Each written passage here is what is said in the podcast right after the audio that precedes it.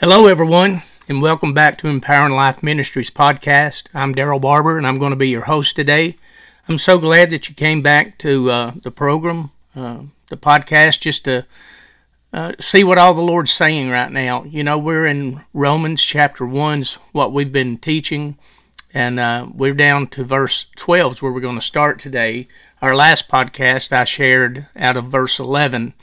Kind of want to just uh, look back through that just a little bit just to get your thoughts in this. A lot of these uh, verses uh, in this letter, of course, it's running together, but some of the thoughts uh, that are there, if, if you don't read that and and think about it, you won't, you know, it's going to be something just off the cuff, I think, in your mind.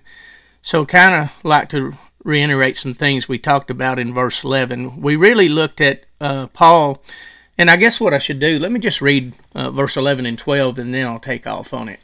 It says, For I'm yearning to see you that I may impart and share with you some spiritual gift to strengthen and establish you.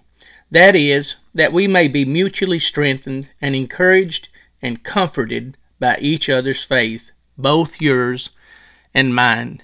And what we looked at uh, last podcast, we were seeing, you know, Paul's his whole thing uh, with the Roman Church is he wants to impart what God has given him. He want he knows the importance of of imparting those gifts to the saints and and you know what it's going to bring about in their life uh, with these gifts functioning out of them. And you know it's like any gift. It, Once a gift is received, uh, it's got to be developed. And that's that's why he spends a lot of the time he does uh, in these churches teaching them and and just bringing the word to them in a way that they'll know how to carry out and develop the gifts that, that are being imparted to them. Uh, I, I thought about and talked about uh, in the last podcast, I, I used Timothy as an example because Paul always uh, brought an encouraging word to them, and we had talked about that how Timothy had been in you know such persecution during that time, being a young pastor and and two, uh, dealing dealing with fear because some of his elders had been killed for the sake of the gospel. And Paul wrote to him and just really did what most of us need in times like that. He reminded him where he came from, and he reminded him uh, that the Lord is the one that gifted him and called him to be the pastor of that church in Rome. Oh, I'm sorry, uh, pastor of that church. and and uh, as he brought that word to him, he, you know, he it deals with the areas that we fight against, uh, fear coming against us. It puts us in a place of negativity, and uh, so I want to jump in in Romans verse twelve today, and he says in this verse it says that is that we may be mutually encouraged and comforted by each other's faith, both yours and mine.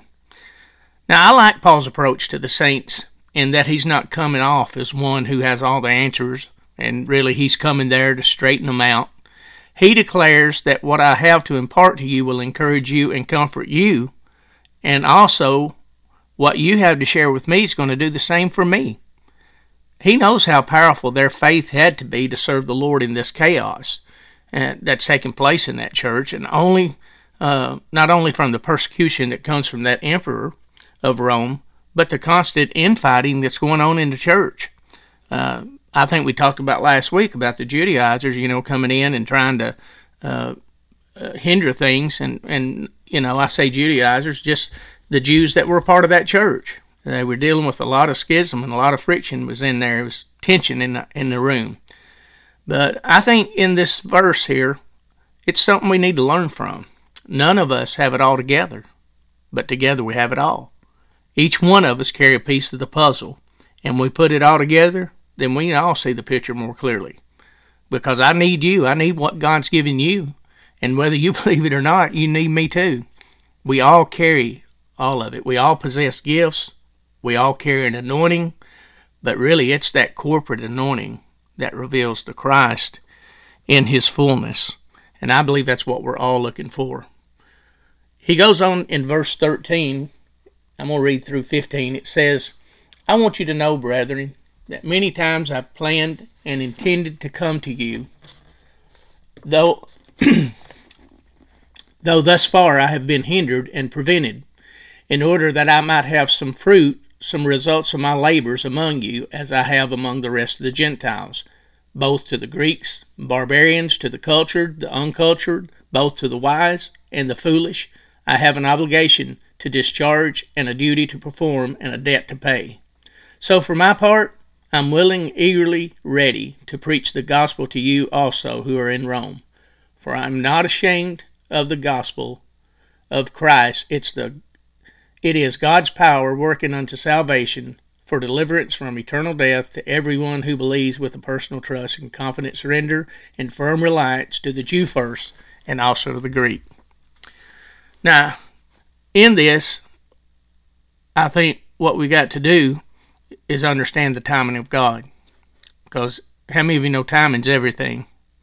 Even though it was the heart of Paul to go to Rome, it only happened when the time was right. And we can learn from this story because we don't need to press to make things happen. I talk to different pastors uh, periodically who get frustrated with their church's growth, both spiritually and numerically. They're like most of us, and they want it yesterday.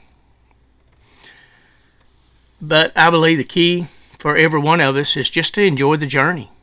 As you build your core leaders in your church and get the foundation solid, there's going to come an activation of those leaders and the body you serve that's going to bring about a trickle effect, if you would, of souls being saved and brought into your church. As we mature and embrace the importance of evangelism and want everyone in the world to enter into that incredible life of kingdom living, then we're going to see some of the fruit that we want. And you know, that's what Paul is wanting here.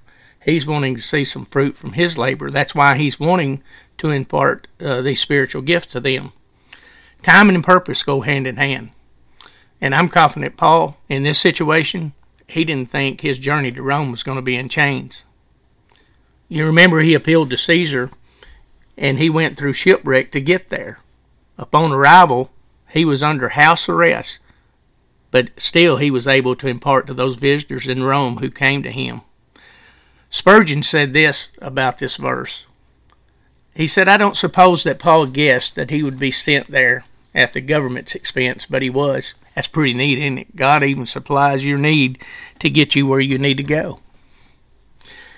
The Roman Empire had to find a ship for him and a fit escort for him, too. And he entered that city as an ambassador in bonds when our hearts are set on a thing and we pray for it, God may grant us the blessing, but it may be in a way that we never look for. You shall go to Rome, Paul, but you shall go in chains. Some of the ways the Lord uses to get us to our assignment don't look like the Lord's end at all. But I'm reminded in this the story of Joseph going from the pit to the palace. I bet he would have chosen a different route if he had, could have done it in his own put it in his own hands, you know. But in the end, he determined in his heart, after all was said and done, that what others meant for evil, God meant for good. So no matter what happens in life, I want you to rest assured your Father is a good, good Father. And everything He does, He does to bless you. Thank you for joining me today. I'll see you next time.